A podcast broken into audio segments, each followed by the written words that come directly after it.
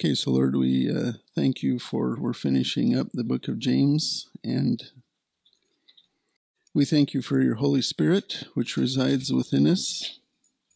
And we pray for the illuminating ministry of the Spirit to help us to understand what you've given us through James chapter 5. In Jesus' name, amen. So, this is our fifth lesson in the spring quarter. The title of the lesson is persecution and prayer, and it's James chapter 5. So, the first section is about the corrupt rich. Now, remember at the beginning of the study and intermittently throughout James, I've mentioned that James is written to believers, and that helps you to understand in particular chapter 2, you know, and how chapter 2 relates to your sanctification and not your justification. But here in chapter 5, James is making a switch.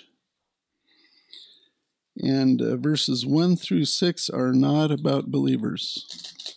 Okay, so why don't we read that and then we'll talk about why that is. Can I get somebody to read 1 through 6 of chapter 5? Yeah, they sound like bad people, don't they? They sound like some bad folks. So, yeah, verses 1 through 6 appear to be the unsaved rich. And why do I say that? Because, you know, uh, before we mentioned that this book was written to believing Hebrew Christians. And remember that uh, James has mentioned several times now that this group of believers is kind of enamored with the wealthy. Remember in chapter 2, the beginning of chapter 2, they were favoring the wealthy who came into their assembly and giving them prominent places and telling the poor to sit underneath their stool, stuff like that. And then uh, in the end of chapter 4, talks about going to make money, going to make money without including God, and that was written to the believing. Um, and so now here James is, this is a prophecy, if you will, against the unsaved rich in verses 1 through 5. So the reasons I don't think this is to the believing, and I, have read a couple of commentaries that say, well, this is to believing and unbelieving. Um, it's a warning to the believing, but it's about the unbelieving. And be, the reasons I think are there's no mention of the word brethren. He says brethren all the time. Saying brethren, brethren, brethren. Here, he doesn't say brethren. It also says in verse 3 Your gold and your silver have rusted, and the rest will be a witness against you and will consume your flesh like fire. Consume your flesh. Okay, now remember when we are justified, there is now no condemnation for those who are in Christ Jesus, right? And there will be a, a fire, a judgment fire for the believer. But that fire will be applied to the believer's works, not the believer's flesh. and that's in uh, 1 Corinthians 3 11 through 15, you know, passage we go over many times. It says, For no man can lay a foundation other than the one which is laid, which is Jesus Christ. Now, if any man builds on the foundation with gold, silver, precious stones, wood, hay, straw, each man's work will become evident, for the day will show it, because it is to be revealed with fire. There's the fire. And the fire itself will test the quality of each man's work. If any man's work which he has built on it remains, he will receive a reward. If any man's work is burned up, he will suffer loss, but he himself will be saved, yet so as through fire. So he might smell smoky, but his flesh will not be consumed like with fire. Okay, so that uh, again is another reason I think that this is not a, directed at the believers. Fire, means And then, you know, if you go along in the passage, it is characterized by unfair labor practices. Okay. Wanton pleasure and putting to death righteous men. That's what these people are doing. So, you know, someone say, well, that's Jeff Bezos, and or that is, that's not who this is applying to. That's not legitimate businessmen. These are like the drug cartels. These are like the pornographers. These are like the mafia. They're becoming wealthy from sin. Okay, they're becoming wealthy from sin. And James is using this as an example of the danger of wealth because these, these people he's writing to, these believers he's writing to, are enamored with wealth. And he's mentioned several different places why they, you know, why that's true. So in verse 1, it says, Come now, you rich, weep and howl for your miseries which are coming upon you. And that reminds me of Matthew 24, which is the Olivet Discourse. And this is a this is a parable at the end of the Olivet Discourse. And remember, the Olivet Discourse is uh, this is after the church has left the earth, and it's directed toward Israel. And Jesus is telling these parables to tell them to be in faith when He comes. So Matthew 24, verses 50 and 51, the master of that slave, let me back up, I'll go back to verse 48. But if that evil slave says in his heart, My master is not coming for a long time, and begins to beat his fellow slaves and eat and drink with drunkards, the master of that slave will come on a day when he does not expect him, and at an hour which he does not know, and will cut him in pieces and assign him a place with the hypocrites. In that place there will be weeping and gnashing of teeth. So this is someone in the tribulation period who is not in faith. sounds like a dinner toast. Yes. So and you know, and that it will be like these um unsaved rich. Then I have another passage written down here, Matthew 22, verses 11 through 13. This is Jesus again speaking a parable about the marriage feast of the Lamb. Okay. So, how do you get into the marriage feast of the Lamb? What is the, yeah, there you go. And that's what this parable is about. And the proper clothing comes from faith in Jesus. Faith in Jesus gives you the proper clothing. So, Matthew 22, verse 11. But when the king came in to look over the dinner guests, he saw a man there who was not dressed in wedding clothes. And he said to him, Friends, friend, excuse me, how did you come in here without wedding clothes? And the man was speechless. Then the king said to the servants, Bind him hand and foot and throw him into the outer darkness. In that place there will be weeping and gnashing of teeth. For many are called, but few are chosen. That's right. That's right. We have to have uh, righteousness from outside of us, which is Jesus' righteousness, and that is our entrance. Yeah, those those uh, Matthew passages are those without faith in Christ during the tribulation period. At the end of the tribulation period, there, remember there will be two judgments: one of the living Jews, and that is in uh, Ezekiel I think it's 20. I could that I might not be right on that, but anyway, Jesus will pass his his people under the rod, and he will take out the rebels, and they will be executed. And those are the unbelieving Jews, and the Gentiles are at the sheep and goat judgment, Matthew 25. Remember the goats are the unbelieving, the sheep are the believing, and the sheep are shown to be believing by their kind to the Jews during the tribulation period. Um, so the goats are then executed. They're cast off the earth. And that's what he's talking about. Assign them with the hypocrites where they'll be weeping and gnashing of teeth. These are the Gentiles. and, Right. There's gonna be plenty of nations that still don't get that. Yeah. Yeah. You, you need to be in faith. When we go into the millennium, everyone will be in faith. And then the unbelieving will be the kids. They're born, the kids. Yeah. So then, verse 2 Your riches have rotted, and your garments have become moth eaten.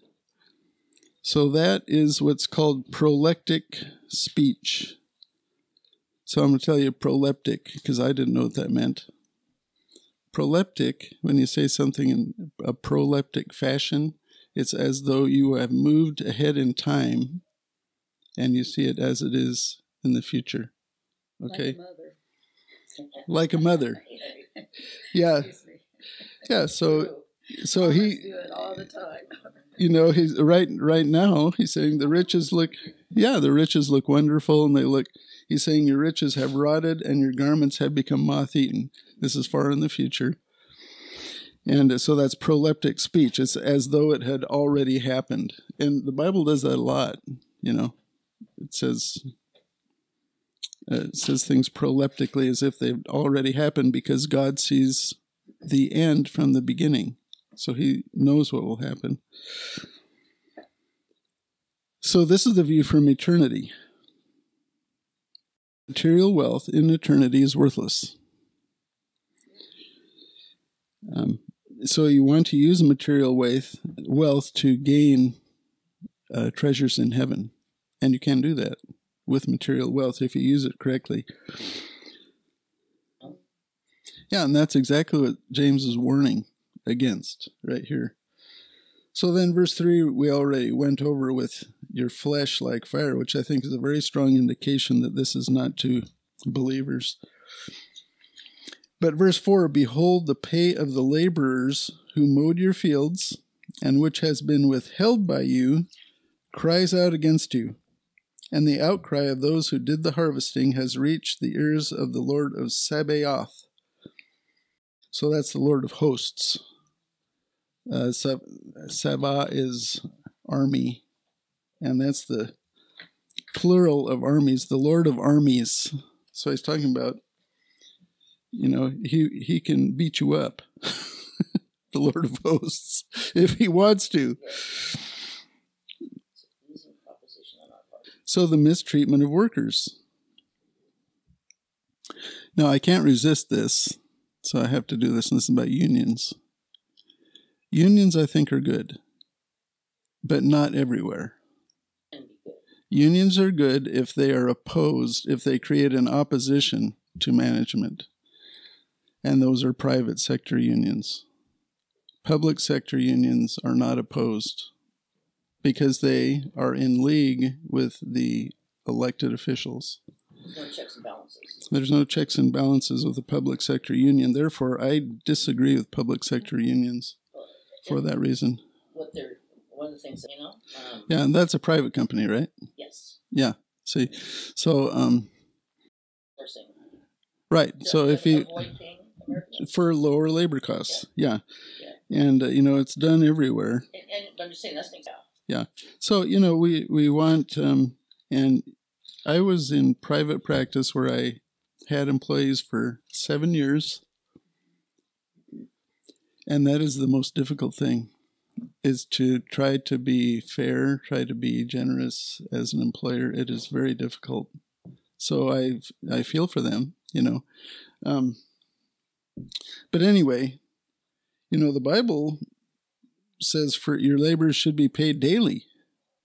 You know, in the law, it says don't withhold your wages for your labor. You pay them daily. Course, you know, we don't do that now. Works both ways, I guess. Yeah, so we need to pray for the companies that they would, you know, be reasonable with their wages and accountable. labor They need to pay pay for quality. Right. They need to pay for quality.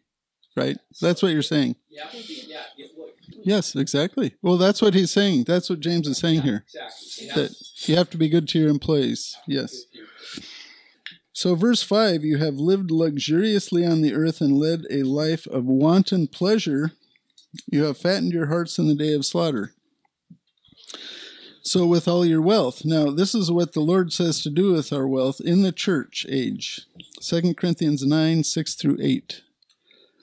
Now, this I say, he who sows sparingly will also reap sparingly, and he who sows bountifully will also reap bountifully.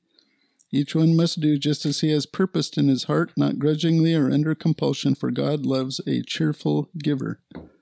And God is able to make all grace abound to you, so that always having all sufficiency in everything, you may have an abundance for every good deed. So the Lord will, He wants to use us as conduits for money. Conduits, you know. Um, we all have needs but we don't have to, you know, build it up to an enormous amount. And um, He will bless us if we are generous, in order that He we may bless more, that we may be more generous. So, verse 6 You have condemned and put to death the righteous man, he does not resist you. Of course, that is sin, right? Um, I have some passages written down here. James 1, verse 10. The rich man is a glory in his humiliation, because like flowering grass he will pass away. And then uh, chapter 2, verses 1 through 13. I'm not going to read that whole thing, but that, that was the part about favoring the wealthy over the poor. And then uh, chapter 4, verses uh, 3 and 13 again. Chapter 4, verse 3 You ask and do not receive because you ask with wrong motives, so that you may spend it on your pleasures, on your wanton pleasures. So uh, basically, this is James' warning to these uh, believers he's writing to that you know they're they're tempted by money they're tempted by it and he's saying, if you play, if you make money your God, which is what the people in these verses have, verses one through six, and especially you get the money through sin, through pornography, through drug dealing, through mafioso activity, that sort of thing, then the money itself will consume your flesh like fire in the judgment. So what you have worked to receive will destroy you. Yeah. Yeah.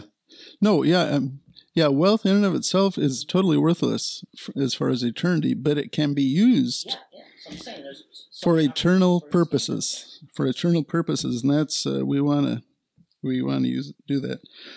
So you know, at the end of in Revelation seventeen and eighteen, it's about the doom of Babylon and there's kind of a, a contradiction that I wanted to point out, but I think I know the uh, explanation for that.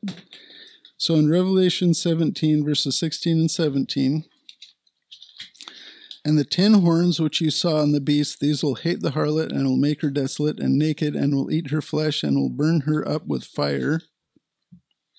For God has put it in their hearts to execute his purpose by having a common purpose and by giving their kingdom to the beast until the words God, of God are fulfilled.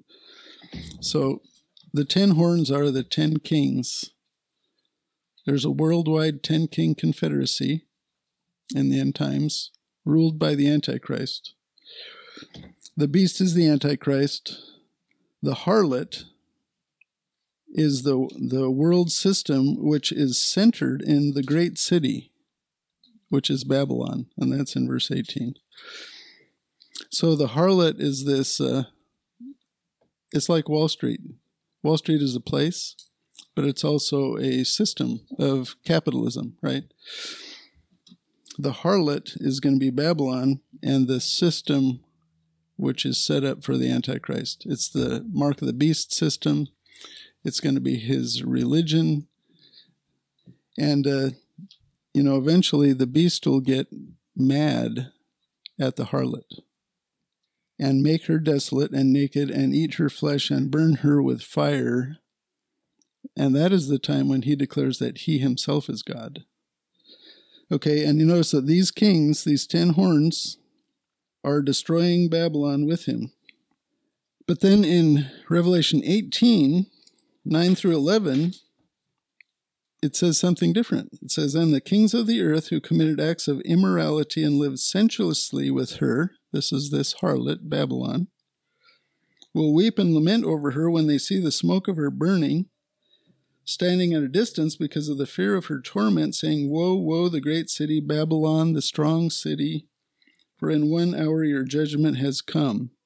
And the merchants of the earth weep and mourn over her because no one buys their cargoes anymore. Kings of the earth are related to the merchants. And you, you can see this being set up now.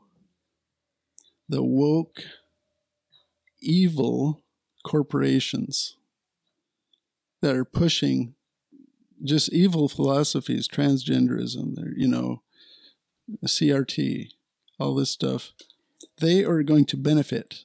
And don't we see this happening?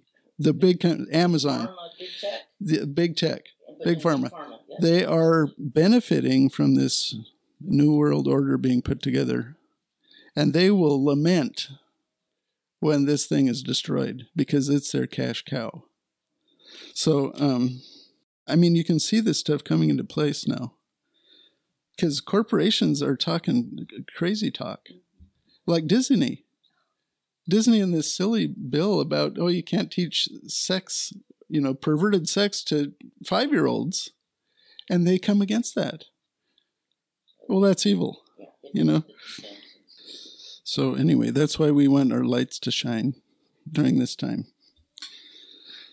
Okay, so the next section is the persecuted poor. That's verses 7 through 12. Can I get somebody to read that one? Judgment. Thank you, ma'am. So, verse 7 Therefore be patient. For what? What are we being patient for? The coming of the Lord. For the coming of the Lord. Yes. We pray. Come, Lord Jesus. Maranatha, come Lord Jesus. Yes. So 1 Thessalonians 4 13 through 18. But we do not want you to be uninformed, brethren, about those who are asleep or dead, so that you will not grieve as do the rest who have no hope. For if we believe that Jesus died and rose again, even so God will bring with him those who have fallen asleep in Jesus. For this we say to you by the word of the Lord, that we who are alive and remain until the coming of the Lord will not precede those who have fallen asleep. For the Lord himself will descend from heaven with a shout, with the voice of the archangel, and with the trumpet of God, and the dead in Christ will rise first. Then we who are alive and remain will be caught up together with them in the clouds to meet the Lord in the air, and so we shall always be with the Lord. Therefore, comfort one another with these words. That's what we're waiting for. That is the next thing that will happen prophetically. You know, we, we can see through that, because this is a signless event, the rapture. We can see through that, we can see the Lord arranging things for the for the tribulation period to start. We can see it all coming into focus. And it's man, it is coming into focus big time now. But we know that as this comes into focus, it's like we can see them putting out the decorations for Christmas in August, you know? But we know the Thanksgiving comes first, and that is what we wait for. So we can see it coming together. We can see the technology of the mark of the beast system coming together. We can see the alignment of the nations for this Gog Magog war coming together. Um, we can see these woke corporations that will feed off this evil world system, you know, starting to do their thing. But we are waiting for something that'll happen before it all, before the Antichrist comes on the scene. And so that gives us hope. That gives us hope. So, you know, after he warns against uh, the evil rich, then he turns his attention back to the brethren. Be patient, brethren, until the coming of the Lord. And then he uses, and James does this a lot, he uses an example like the farmer here. Farmer waits. He's waiting for his crop to grow. And that's like us, right? We we plant crops, don't we? We tell people about the Lord. We follow him. You know, we don't know, many times we don't know where he's leading us, but we follow him anyway to see what he does, and we wait. And we wait. And um, I love Michael Card's song, Joy in the Journey. Has anybody ever heard that? It's. It. No, I can't. I, I don't. The only the only words I remember are "joy in the journey" because you know it really struck me because we can have that. We can have joy in the journey, even though we see these bad things happening. Even though we see these bad things happening, and sometimes it makes me so angry. Well, I think You know, But yeah. talked about this. Out of this. Well, I, I know. I mean, I was, you know, I am a news junkie. I admit that. I I look at a lot of news. I read a lot of news, and I was talking to my mother yesterday, and I said, "I am so glad I'm a believer, or I would be in an insane asylum right now." You know, because because I know what's happening, and I know why it's happening. Yeah, there's not enough antidepressants if you're not a believer. For what's happening. TV yesterday night. So, verse 8, so he says, you know, just like the farmer, you too be patient, Yes, right. strengthen your hearts, Yep. for the coming of the Lord is near. Okay, now what does that mean? The coming of the Lord is near. That's imminence. That's what that is. That's the doctrine of imminence. The Lord, nothing has to happen. The Lord could come. It's like the sword of Damocles hanging over our head, but in a good way. you know, it's a good sort of Damocles hanging over our head. Any moment, the Lord could come. That's why I said the Lord is near. And verse 9, he says the judge is standing right at the door. So that is the doctrine of imminence. So then, verse 9 do not complain, brethren, against one another, so that you yourselves may not be judged. So, you know, we've talked about this before. You know, we want, we all want to grow, we all want to help each other grow. And if, and at the end of this chapter, he'll talk about helping a brother who has fallen into sin to restore them how to help a brother who's fallen into sin to restore them. But you don't want to be complaining about your fellow believers. You know, you want to encourage them in their own specific gifts. And uh, Paul also said stuff like this in Philippians 2:14. Paul says this, "Do all things without grumbling or disputing." So when we do our stuff, we shouldn't grumble about it. We should just do it. Then, okay, so James used the example of the farmer. Now he's going to use the example of the prophets. As an example, brethren, of suffering and patience, take the prophets who spoke in the name of the Lord. So when you think of the prophets, you know, the office of prophet came about as the, the kings were established because the kings are human and the kings have a sin nature. And even though the Lord told them what to do to submit to the law, they, most of them did not. They put themselves over the law. So the prophets were raised up to pull them back to the law. And what happened to the prophets? Isaiah, very prolific and famous prophet, was sawn in two by Manasseh. Jeremiah was thrown into a pit to starve to death. And, um, you know, he didn't stay there, he was rescued. by the Lord. He wept a lot. Because he was living in the midst of this corrupt society, which was in the middle of judgment. And, uh, you know, it, we're like Jeremiah. and uh, so those are the only ones I could think of specifically. But I think in general, the prophets were, well, John the Baptist too. Yeah. Well, Was beheaded. Even though Balaam was. Yeah. But James holds these prophets up as uh, positive examples.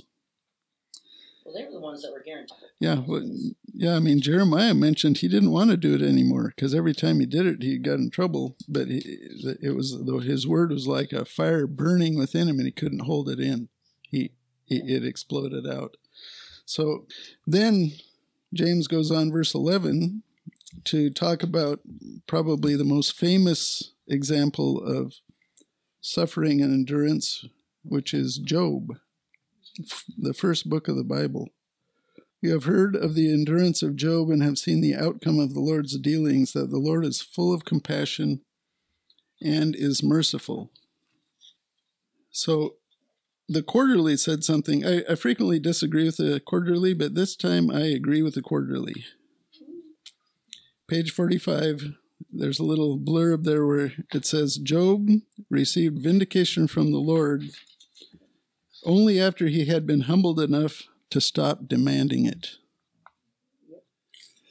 He demanded vindication from the Lord. And when he finally stopped, then the Lord gave it to him. It was yeah. But Job is interesting because the Lord himself bragged about him. And then um, he went through all this horrific stuff. And I can understand why he was confused. You know, there's mysteries following the Lord, don't you think? I think there are. Not everything can be explained. But Not in our mind. we want to be like Job at the end of that. well, it was very too. Towards yeah, that's a, it's good to remember, and we have the ability to do it. but that's only because he says I give you new joy and Yeah, I mean, one of the things that gives, I don't know about you, gives me joy is this uh, what he says, the coming of the Lord is near. That's what, that is what gives me joy. You know, all the other stuff I can put up with because I know that's coming. And um, so, verse 12 Above all, my brethren, do not swear either by heaven or by earth or with any other oath, but your yes is to be yes and your no, no, so that you may not fall under judgment. I wonder where he heard that. That's Matthew 5:37, right? Almost verbatim. The Sermon on the Mount. But let your statement be yes, yes, or no, no. Anything beyond these is of evil. That's what Jesus said. So, as believers, our word should be like we're taking an oath in court. We shouldn't be like the lawyers. You know, they say, "Oh well, you didn't. You're not in court. You can lie if you want." We should not be like the Muslims who have taqiyya, which means that they can lie if they want to advance the cause of Allah. So things like that. No, we should let our yes be yes and our no be no. Say what you mean. Okay, so the last section is the power of prayer. So I'll read that one. Uh, verse 13, this is verses 13 through 17. Is anyone among you suffering? Then he must pray. Is anyone cheerful? He is to sing praises. Is anyone among you sick? Then he must call for the elders of the church, and they are to pray over him, anointing him with oil in the name of the Lord. And the prayer offered in faith will restore the one who is sick, and the Lord will raise him up, and if he has committed sins, they will be forgiven him. Therefore, confess your sins to one another and pray for one another so that you may be healed. The effective prayer of a righteous man can accomplish much. Elijah was a man with a nature like ours, and he prayed earnestly that it would not rain, and it did not rain on the earth for three years and six months. Then he prayed again, and the sky poured rain, and the earth produced its fruit. My brethren, if any among you strays from the truth, and one turns him back, let him know that he who turns a sinner from the error of his way will save his soul from death and will cover a multitude of sins. So, this is about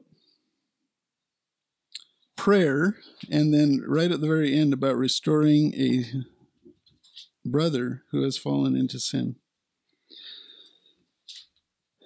So, what should prayer be like for the Christian? How should it be? How often should it be?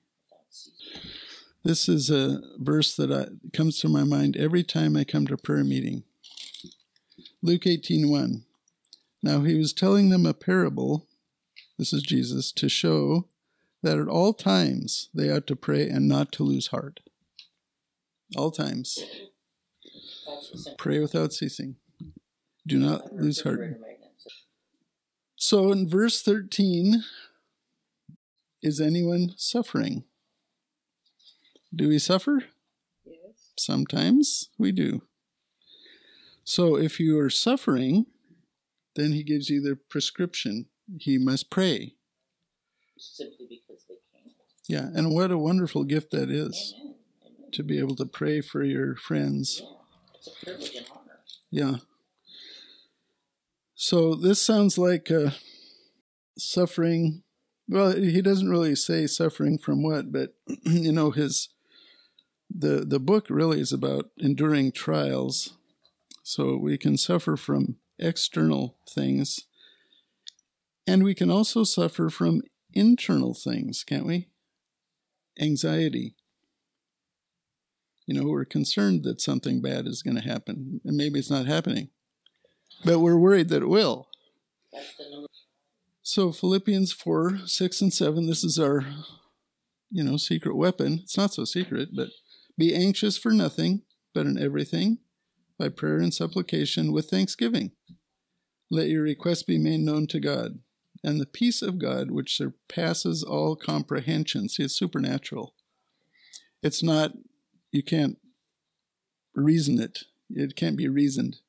It surpasses all comprehension, will guard your hearts and your minds in Christ Jesus. So if you're anxious, pray. If you're suffering, pray. The Lord would help you. If you're happy, sing songs of praise, which is a prayer of praise. And, you know, Michael Card has good songs, if I can remember them. Joy in the Journey, you know. Um, he has a lot of good songs. Scandalon is a good one, and uh, I don't know if uh, he's he was back in the '80s. He's back in the '80s, maybe '90s, and um, but he has some good worship songs. The last two. It is, yeah, and that takes discernment, doesn't it? To know. I personally don't think you need to confess every single sin to a person. That would be the Catholic Church. Yeah, but you do confess it to the Lord Jesus, and He will restore you. There are some. There are some sins. If you need help, if you need accountability, things like that. I have done that with sins that I are particularly sticky for me. And um, so, verse fourteen. This um, this next couple of verses, I think, needs a little bit of balance. It can be, is anyone among you sick? So it tells you the procedure if you're sick. Call for the elders. They are to come and pray over that person and anoint him with oil in the name of the Lord. Now, I have been both on the giving and receiving end of this, my back. Yeah, my back was healed, and it has been com- it has been healed ever since. Probably twenty years ago. Yeah. Now, so the balance of this is that the Lord does not always answer in the affirmative when you do this. Exactly. That was the that was the example. You know, Paul asked three times, he which is a prayer to the Lord to heal him of his thorn, and he didn't. So it, it not all it is not always the Lord's will for people to be healed. I've come to the point at this point. So then in verse 16, he says that the effective prayer of a righteous man can accomplish much, and then he uses Elijah as the example. Elijah controlled the weather by asking God for three and a half years. And so that just shows you the power of prayer. The power of prayer. And Elijah and us are the same. We are the same. He had a sin nature, we have a sin nature. He prayed to God, we pray to God. It's the same. The power is there. And so that is very. So the last two verses, 19 and 20. My brethren, if anyone strays from the truth, one turns him back, let him know that he turns the sinner from the error of his way. He will save his soul from sin. So that you know, we're told to confess confess our sins to one another. Sometimes, even as believers, we don't want to do that. And so this goes back to Jesus and his Sermon on the Mount, and this is what people always use against you when you bring things up they don't like. Don't judge. Yeah. But he doesn't stop there. So what Jesus says is this Do not judge so that you will not be judged, for in the way you judge you will be judged, and by your standard of measure it will be measured to you. Then he goes on to say, Why do you look at the speck that is in your brother's eye, but do not notice the log that is in your own eye?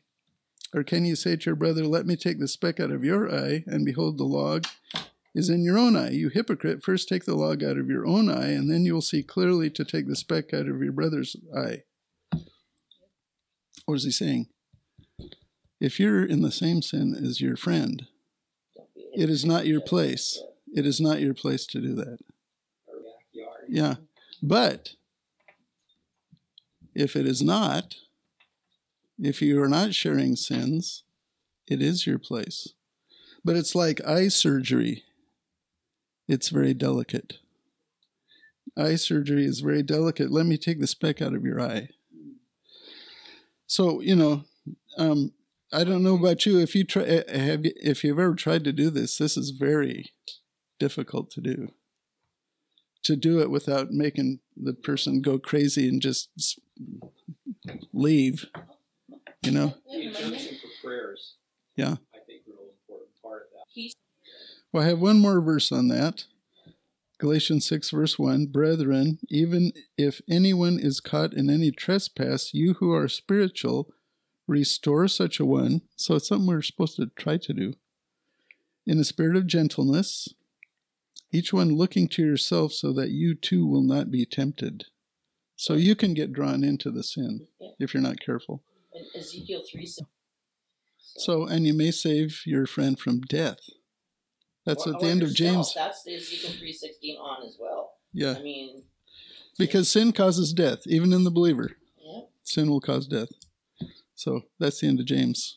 Most sin is Amen.